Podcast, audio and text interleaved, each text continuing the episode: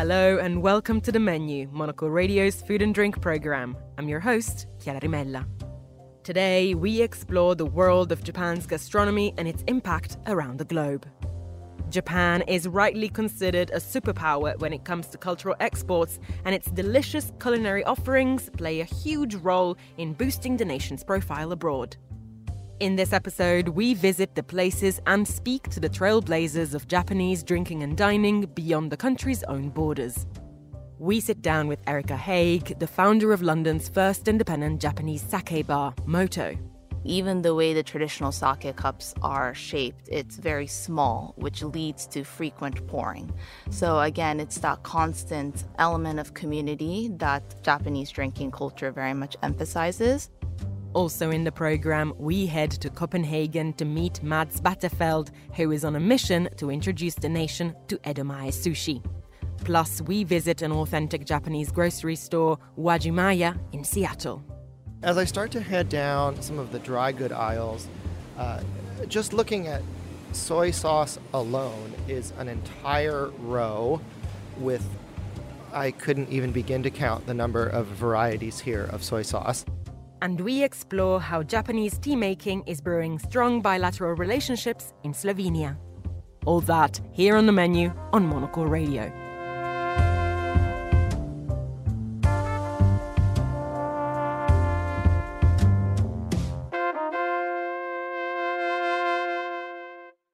For many people outside of Japan, the world of sake remains somewhat of an enigma.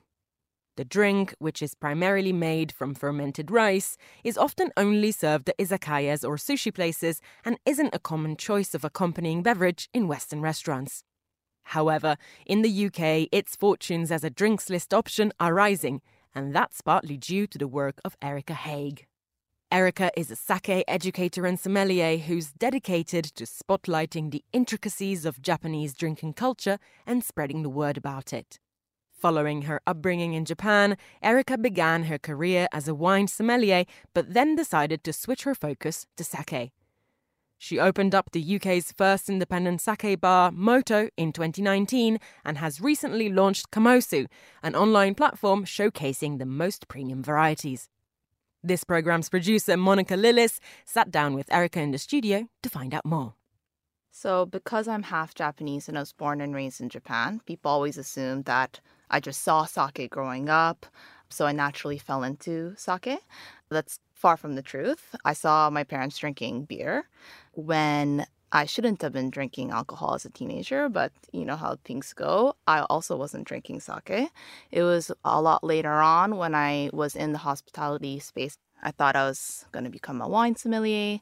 That was my passion, my calling. I saw that the WSET, the Wine and Spirits Education Trust, they were hosting sake courses. And because I'm half Japanese, I thought maybe down the line someone might ask me a question about sake, and I'd be a little embarrassed if I didn't know anything about Japan's national drink.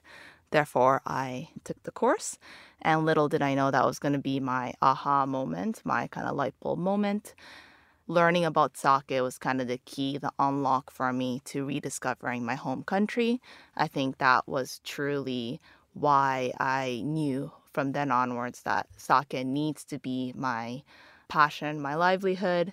And I wanted more and more people to discover sake and also discover Japan in the process, like I did. Yeah, and what was that like reconnecting with your heritage through sake? So you, you went away from home to study, but then you came back to Japan. So, what was that like? So, I left Japan when I was 18, mm-hmm. and uh, all through my upbringing, uh, I went to American school in Japan and these different types of international schools where I idolized the West. So I was living in Japan, yet I wanted to wear what people abroad were wearing and eat what people abroad were eating.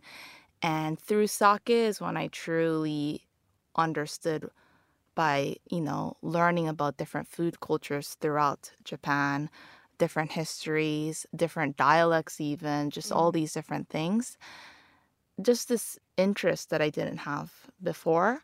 And now I'm so proud of being Japanese. And also, whenever I go back to Japan, there's an added element of fun and excitement again, through sake, just going to different areas.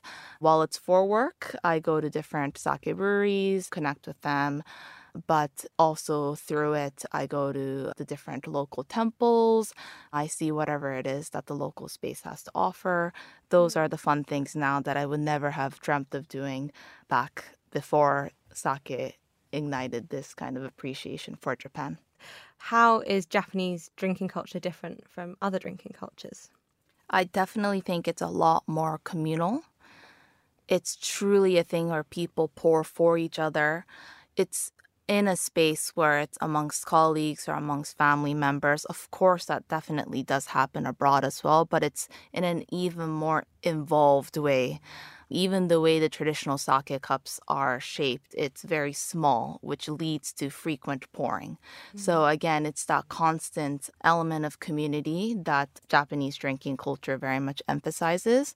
It's also a lot more about food. So, I was quite surprised when I moved to London and people were you know, ordering pint after pint at the pub, which is like really fun. But you would not really see that in Japan at the local izakaya, like Japanese pub culture, if you will, they require you to have like a little bit of food even and they give you some free food at the beginning. So food and drinks definitely go a lot more hand in hand, I think.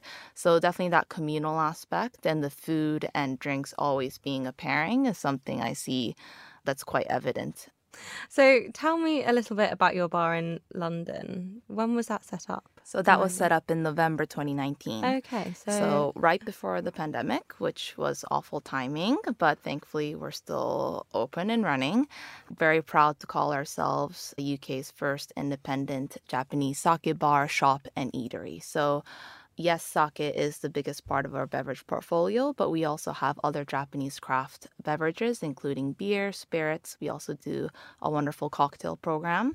All of our craft beverages are imported directly from producers throughout Japan that we have a direct relationship with. So the beverages you find at Moto, you can't find anywhere else in the UK, sometimes nowhere else outside of Japan, because some of these guys have never exported before. Mm. We also have a food offering. You could also take away our bottles, so it's like a shop and we're located in Covent Garden. So hopefully that's quite an inviting space for locals and tourists alike to get to explore all these new and different beverages from Japan. So, what was it like opening this? You know, I guess it's pretty groundbreaking being the first ever dedicated sake bar in London. So, tell me about that. What was it like?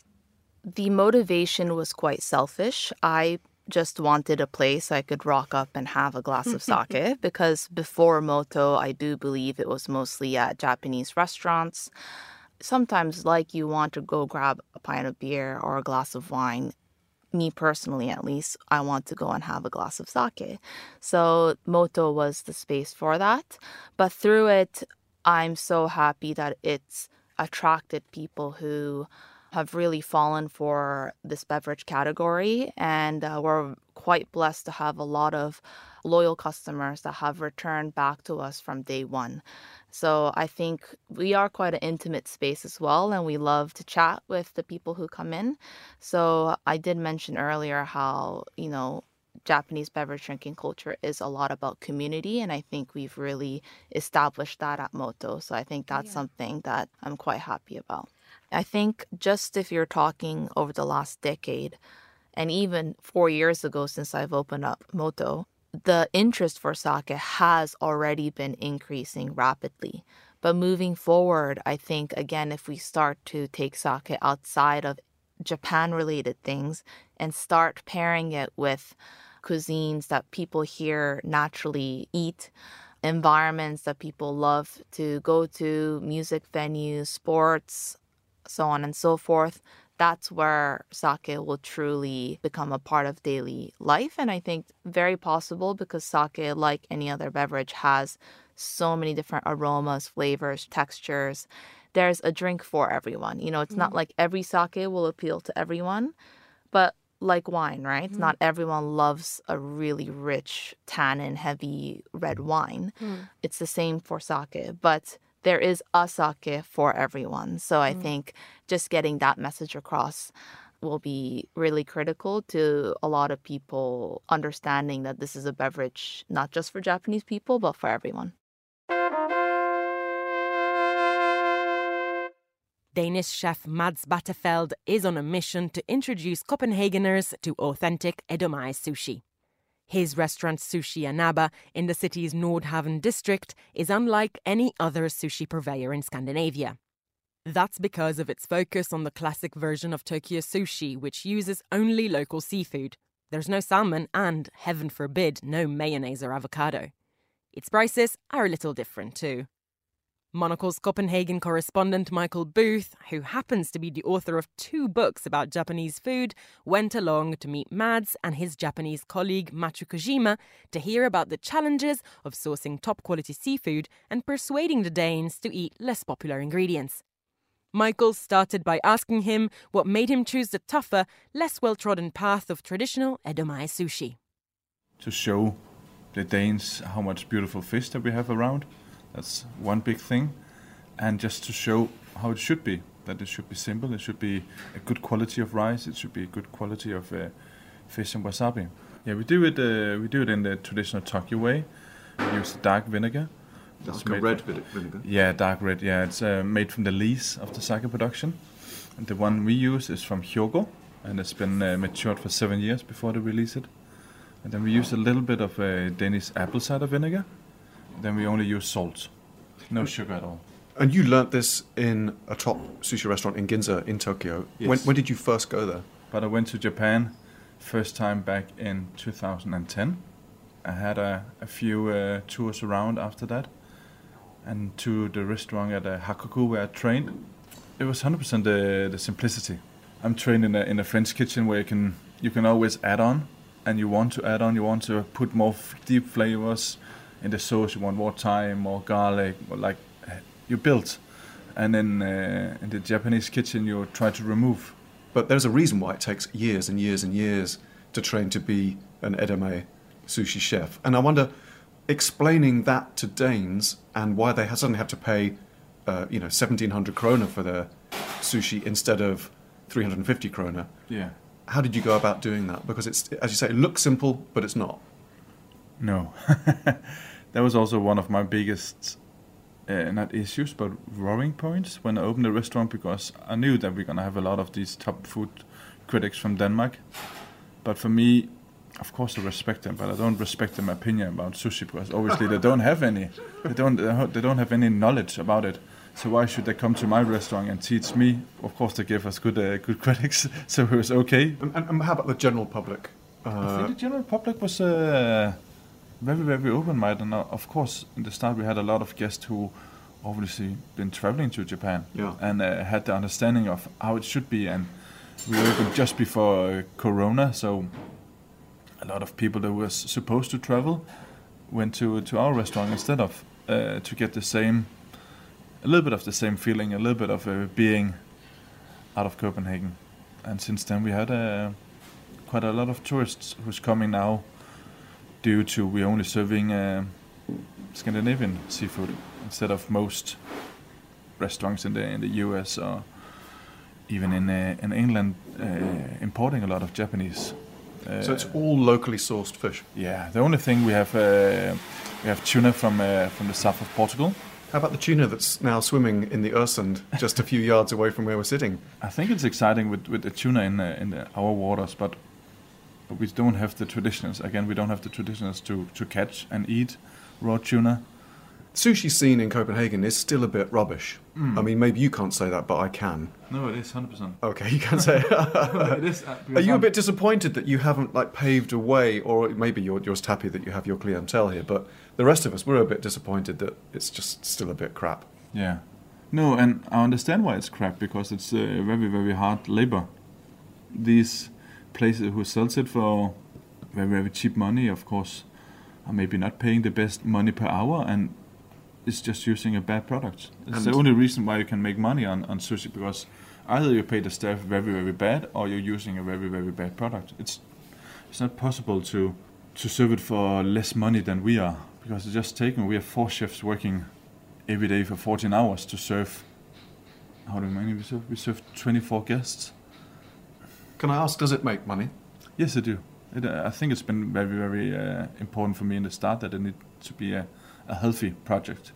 The staff needs to be paid well. We need to keep our hours, and after that, we can see where where can we develop.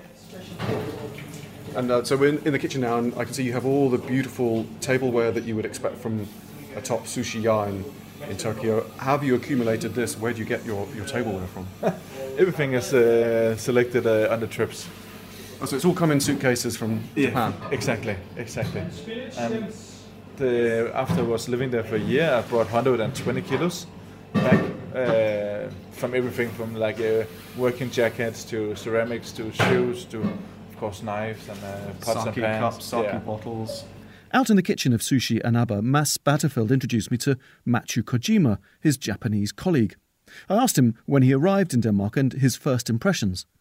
I have to say, uh, Kojima san was the epitome of Japanese diplomacy and good manners, so I couldn't get him to say anything bad about the sushi scene in his adopted city.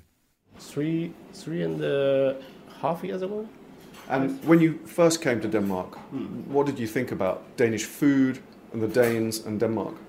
I think just a beautiful country. Yes, beautiful culture also. Yes, yeah, I like it. Yes. What, what about how they cook fish in Denmark? herring? Uh huh. You like it? Yes, I like very much. The pickled herring. Yes, pickled herring. But of course, Japan have a same herring, but uh, cooked the different way. What about the sushi you've eaten in Denmark? As a sushi restaurant, mm, of course, uh, different. That sushi also sushi. It's sushi. Yeah, it's but, sushi. but Of course, Yeah. of course, yeah, but uh, different. The Danes, living on hundreds of islands surrounded by water, are eating actually less and less fish. Is that also an EU issue, or is it a Danish government issue, or is it just bad education amongst the Danes, or are they just obsessed with pork? Is that is that the problem? I think it's a very, very bad education from, especially my parents, the generation of my parents. And uh, we always had fish when I visited my grandparents. They were living close to waters, but if we had fish at my parents' house, it was 100% the fish fingers, the frozen fish fingers. We do have a lot of very, very good fish in Denmark and, and Scandinavia. I think the quality is, for most of it, it's the same quality as Japanese. But the the other whole problem about that is in the in the EU, E- EU we need to freeze every fish to serve it raw. Really? So everything you serve here raw has been frozen? Yes, except for the how to say the, the clams and the crustaceans. Again, it's a lack of um, craft. It's a lack of uh, intelligence, and then we just say, then we just make it worse for everybody. Are there things that you wanted to serve here that you've experienced in Japan that you just think the Danes are not ready for? I'm thinking of things like shirako, uh, like cod sperm. Yeah. Do you serve those kind of maybe more challenging ingredients? Yeah, yeah, we do. We do. Uh, we do serve it when it's seasonal and when we can get it, and the same goes with um, with monkfish liver. Yeah. We try to push our fishermen every week to uh, to to get it for us, but They're throwing it away otherwise. yeah, aren't they? yeah. Oh my god. Even though that we want to pay like the double of what a Tate costs, it just it's Yeah. just a yeah they don't understand it. Which I, I think this whole sushi anaba project is gonna take many many years, like they did with the Noma. It's not gonna be finished in five or ten years. Maybe it's gonna be t- twenty or forty years before we we see monkfish liver everywhere and uh, cut sperm everywhere because I think it's delicacy. If you treat it correct and if you serve it correct, it's hundred percent a delicacy. Well, I do hope Sushi Anaba is around for at least another 20 years, but maybe the Danes will learn a little more about handling, preparing, and eating great seafood before that. For Monocle in Copenhagen, I'm Michael Booth. Thanks, Michael. You're listening to The Menu.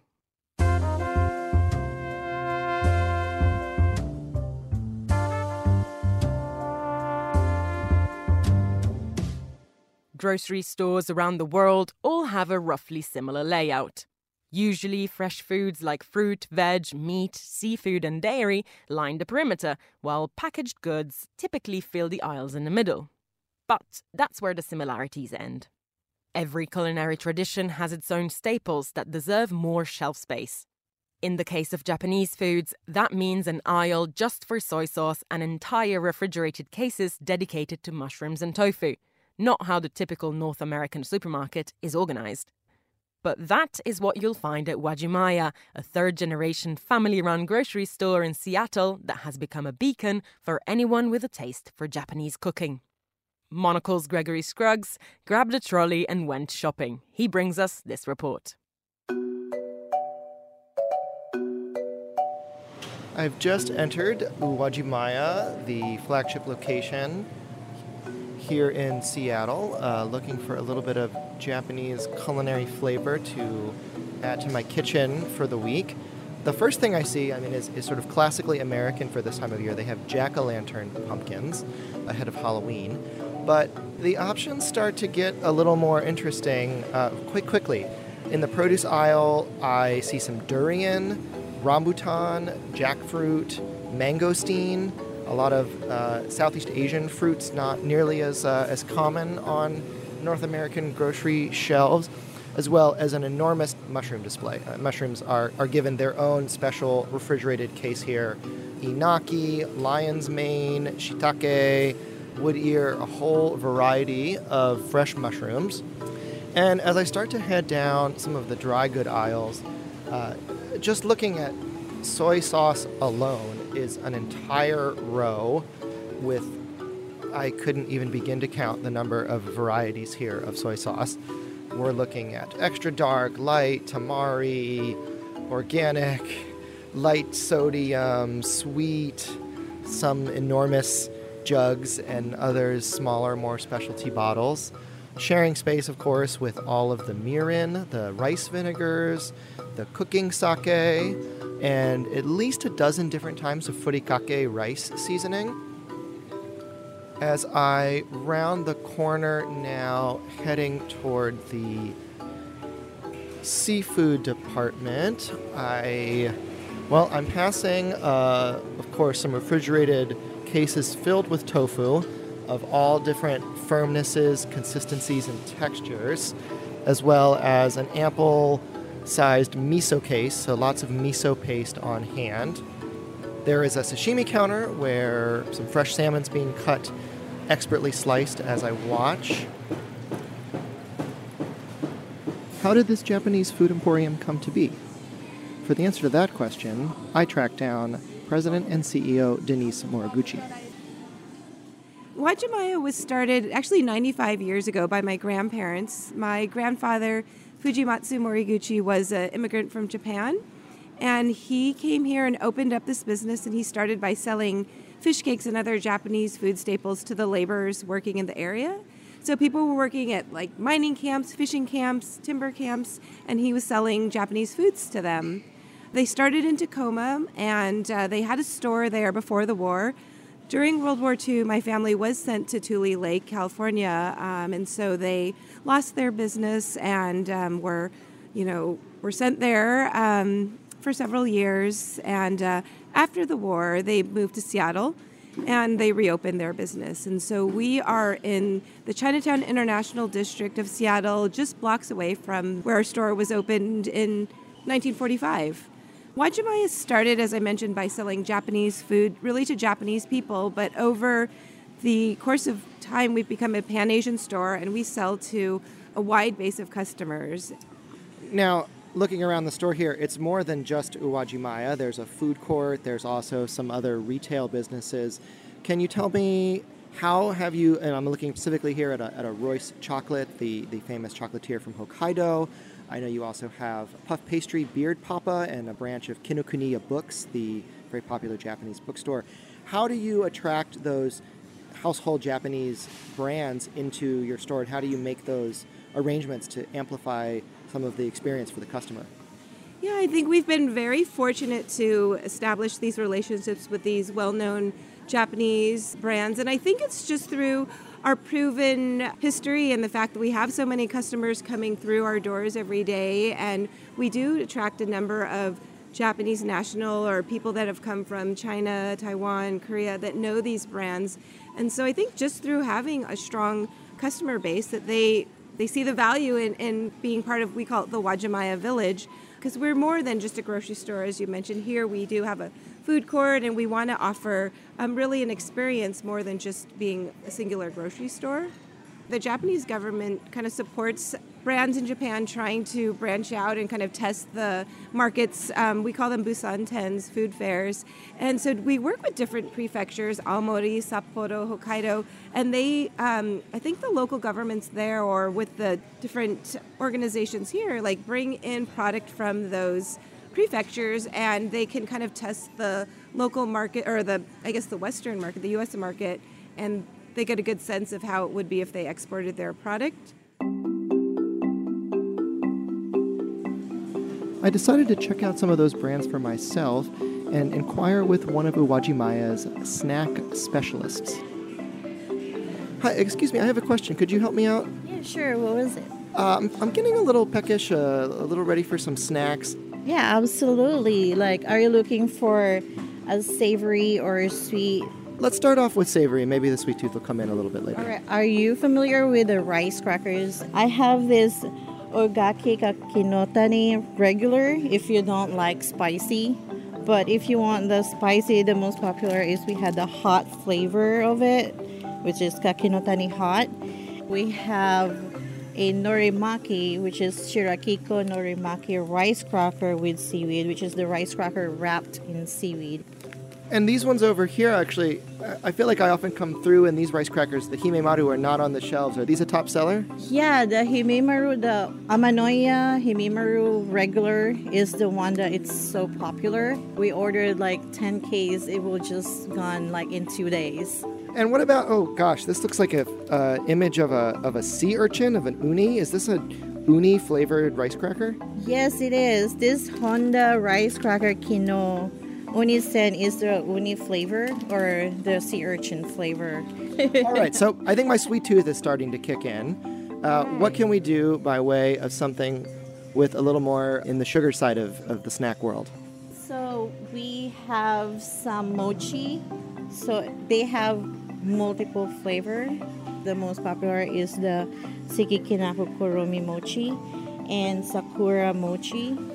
We have Meiji chocolate kinoko noyama, which is popular as they call chokorums because they're shaped like mushrooms in a box. Yeah, this is so popular. This do they do they taste like mushrooms or they're just shaped like mushrooms? They shaped mushroom and at the same time chocolate. People love it.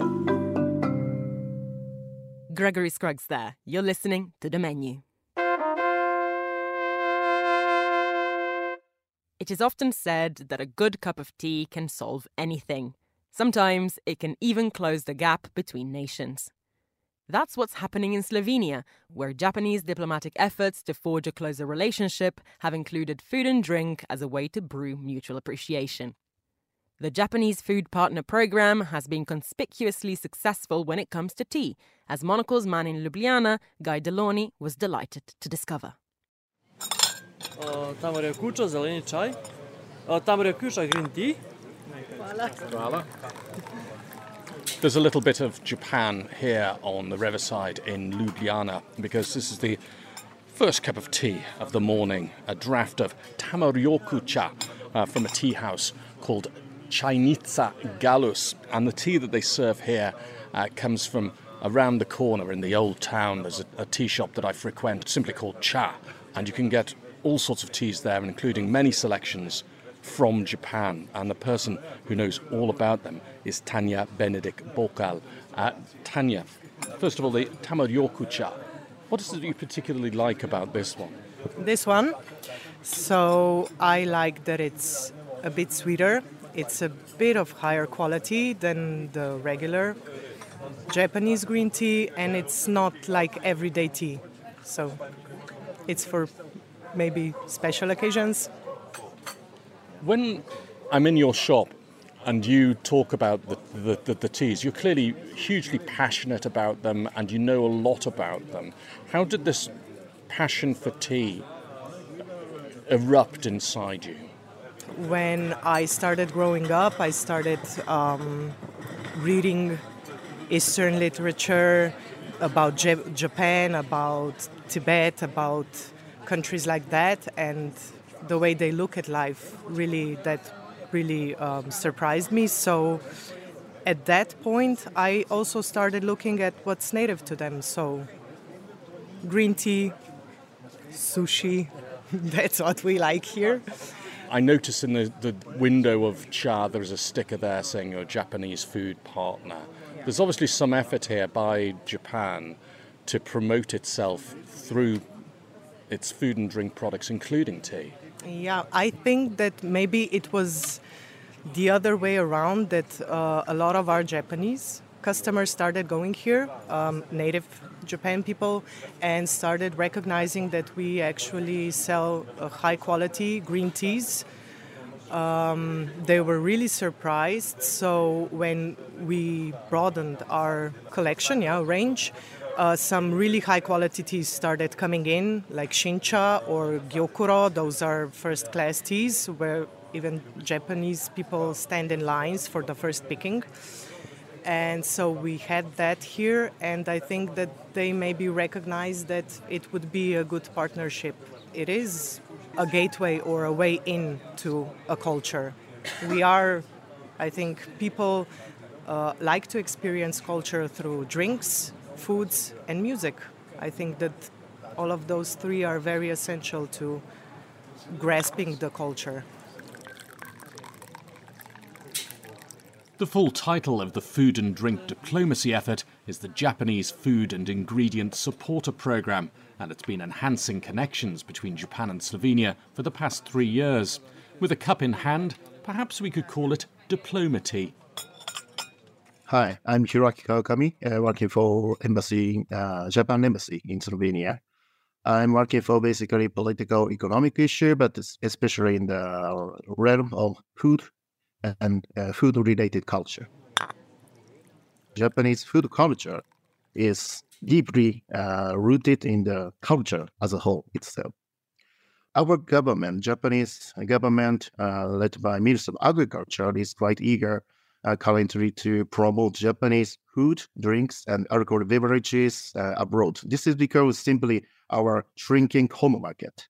Wow. We have to acquire and attract foreign people for the market uh, so that uh, we can support domestic producers and also Japanese food companies. And so this is the very uh, easiest way to ask those uh, already exist here uh, to be a kind of satellite office of the Japanese food and culture. So, what sort of successes have you have you seen? What's pleased you the most? Up to now, there is 12 places registered, certified, and they are all passionate to share their knowledge in terms of uh, Japanese food, uh, in, uh, you know, the food and uh, surrounding cultures. In terms of the diplomatic aspect of it and the relationships between the peoples and the countries, what sort of impact do you think this this program has had on that? And have you what changes have you seen in those sort of relations between Japan and Slovenia? Slovenian people are originally very eager to learn Asian contents, including Japan.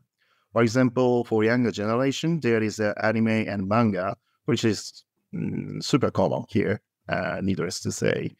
The food aspect is mm, already very common, but not easy to uh, uh experience in person without um, this kind of uh, certificated places, restaurant uh, or retailers. So since the uh, initiation of this program, I said it's 2018, uh, the first certificate was made in 2020.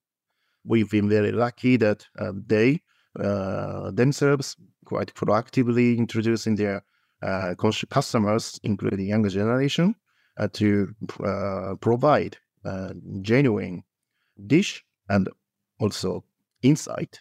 I would say that I basically focus to the passion of the owner and chef.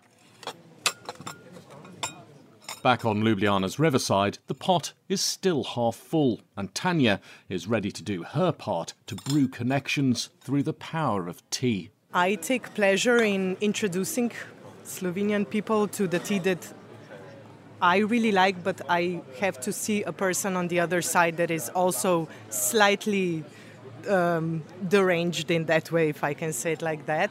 So, but when I su- when I do see an enthusiast, I, and when they tell me what they like, of course, I will try to give them what I think they might like. So maybe that is what the soft power is. Yeah. The soft power for me at the moment is having another cup of this Tama Ryokucha. This is Guy de Launey for Monocle in Ljubljana. Guy de Launey there with that report. And that's all for this edition of The Menu. Remember that we are back with a new episode again on Friday at 2000 London time. That's midday in San Francisco. Also, don't forget to tune into our spin off show, Food Neighborhoods, for a tour of some of the world's tastiest destinations. I am Chiara Rimella. This program was produced by Monica Lillis, and our studio engineer was Jack Jewers. Once again, we finished this program with a dinner soundtrack recommendation. Here is Odorico by Von D. Thanks for listening, and until next week.